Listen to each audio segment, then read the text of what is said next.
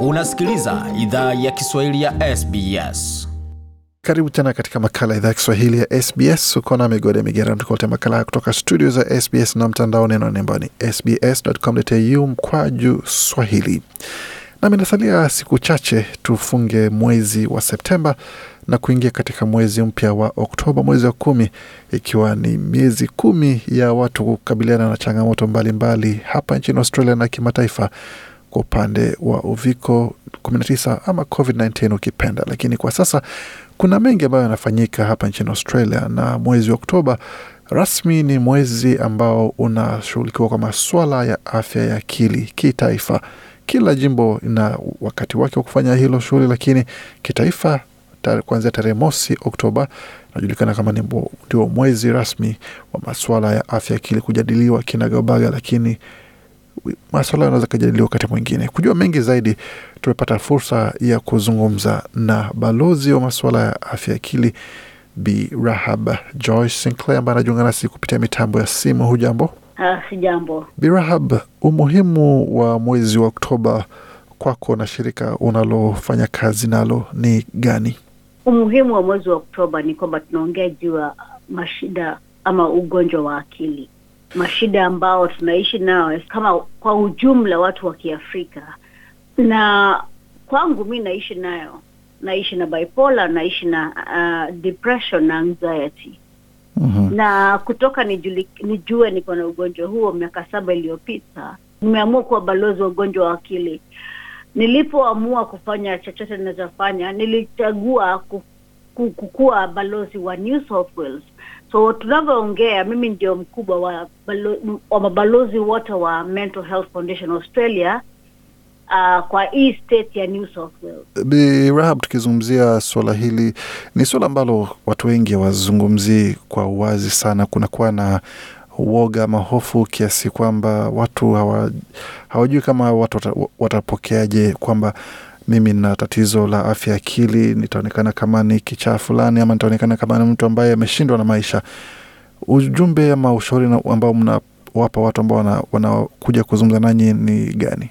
Kwangu mimi kitu cha kwanza najaribu kufanya ni kufunza watu kwamba hata kama uko na una- ama unauguzwa kwa sababu ya ugonjwa wa eh, ma, mashida za akili, haimaanishi mwisho, wa maisha yako.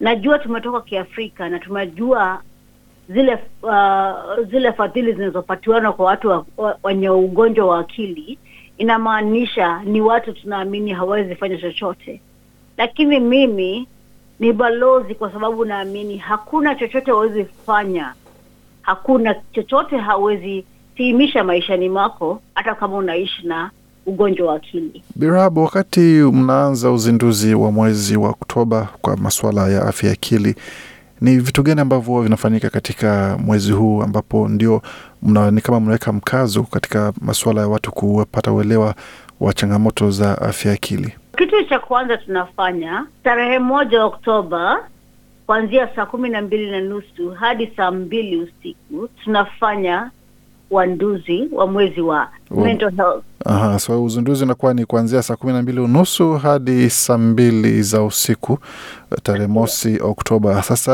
wakati huu ambapo tunajua kwamba watu wawezi wakasafiri zaidi ya umbali wa kilomita tano ama kumi kwa sehemu kadhaa, inakuwaje wale ambao wangependa kushiriki wata, eh, watafanyaje? Maana hamna namna ya kusafiri kuja katika sherehe. Tunaelewa hati watu kwa sababu ya COVID watu hawawezi tembea, so hii mwaka kwa sababu uh, kwa sababu ya New South Wales kukua kwa vikwazo, tumefanya kila kitu kwa tovuti. So njia moja ya kuungana nasi ni kwenda kwa tovuti yetu www.mhfa.com.au na ufi, ufinye link ya official launch ya mental health na uungane na sisi.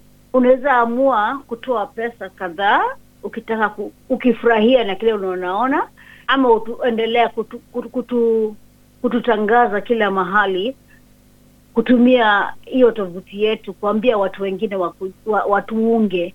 Lakini hii mwaka kila kitu tunachofanya taifa mzima tunafanya kwa tovuti. Kama unajiunga nasi, tunazungumza na Bi Rahab Joyce Sinclair ambaye ndiyo balozi wa masuala ya afya akili jimboni New South Wales. Na tunazungumzia uzinduzi ujao wa mwezi wa afya ya akili ambayo ni Oktoba, kuanzia tarehe mosi Oktoba mwaka wa elfu mbili ishirini na moja.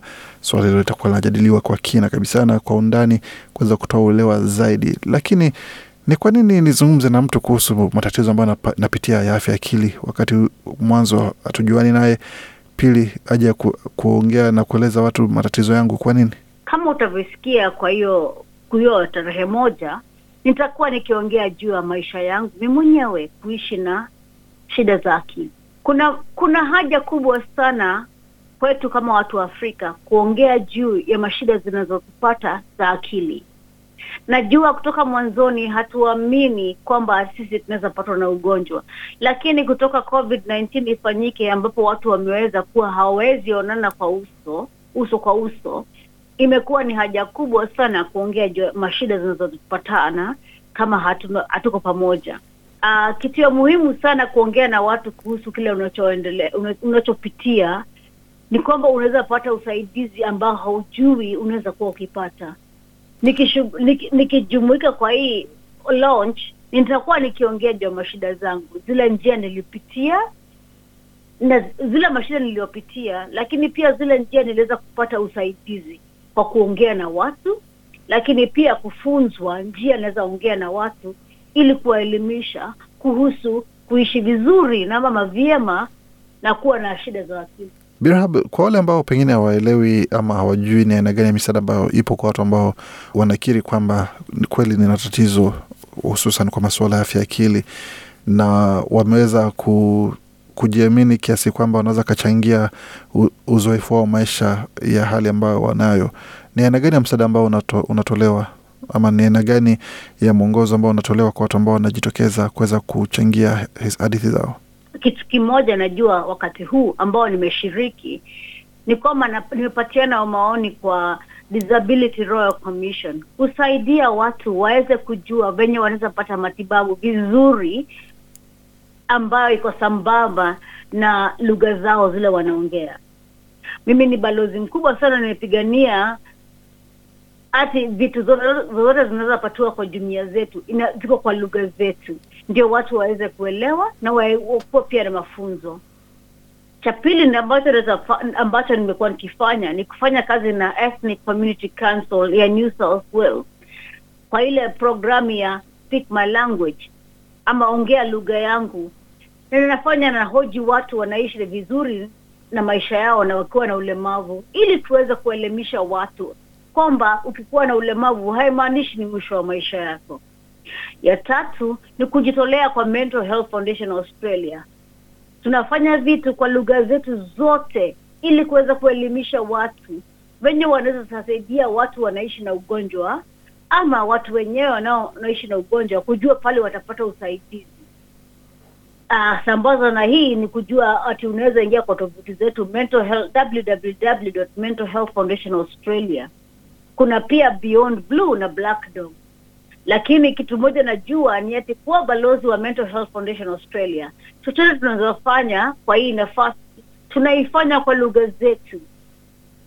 Tunajaribu kukusaidia upate madaktari wa kutoka kwa hii nchi ambayo umetoka na wanaongea na wewe kwa lugha ile unaelewa. Ni watu wana heshima ya kule umetoka kikabila ki, ki, ki, so wakikupatia usaidizi wanakupatia kutokana na hiyo Kwa wale ambao watashiriki ama wangependa kushiriki, wanaweza kashiriki vipi?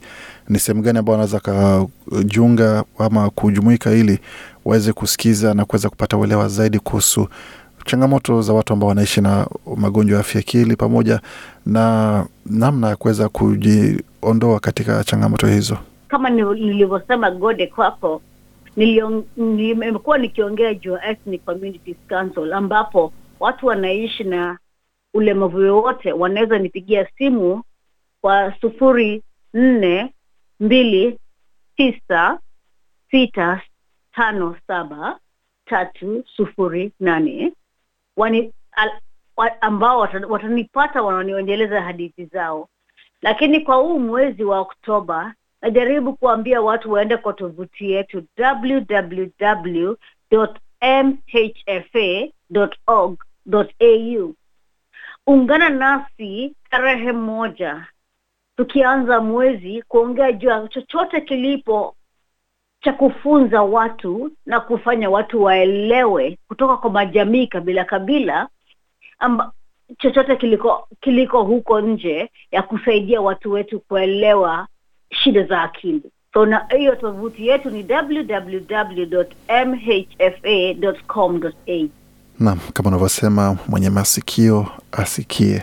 Basi na bila shaka tutaweza tutaweka taarifa hii kwenye tovuti yetu ili watu waweze kupata mwelekeo pamoja na mwongozo kwa jinsi ya kuweza kushiriki katika mkutano huo. Na iwapo watu wangependa, kwa mfano, watu ambao hawatapata fursa kuweza kushiriki katika uzinduzi wa mwezi wa afya akili, makala yao yatarekodiwa, watu wanaweza kayatazama baadaye, ama itakuwa yakishapita ndio hivyo?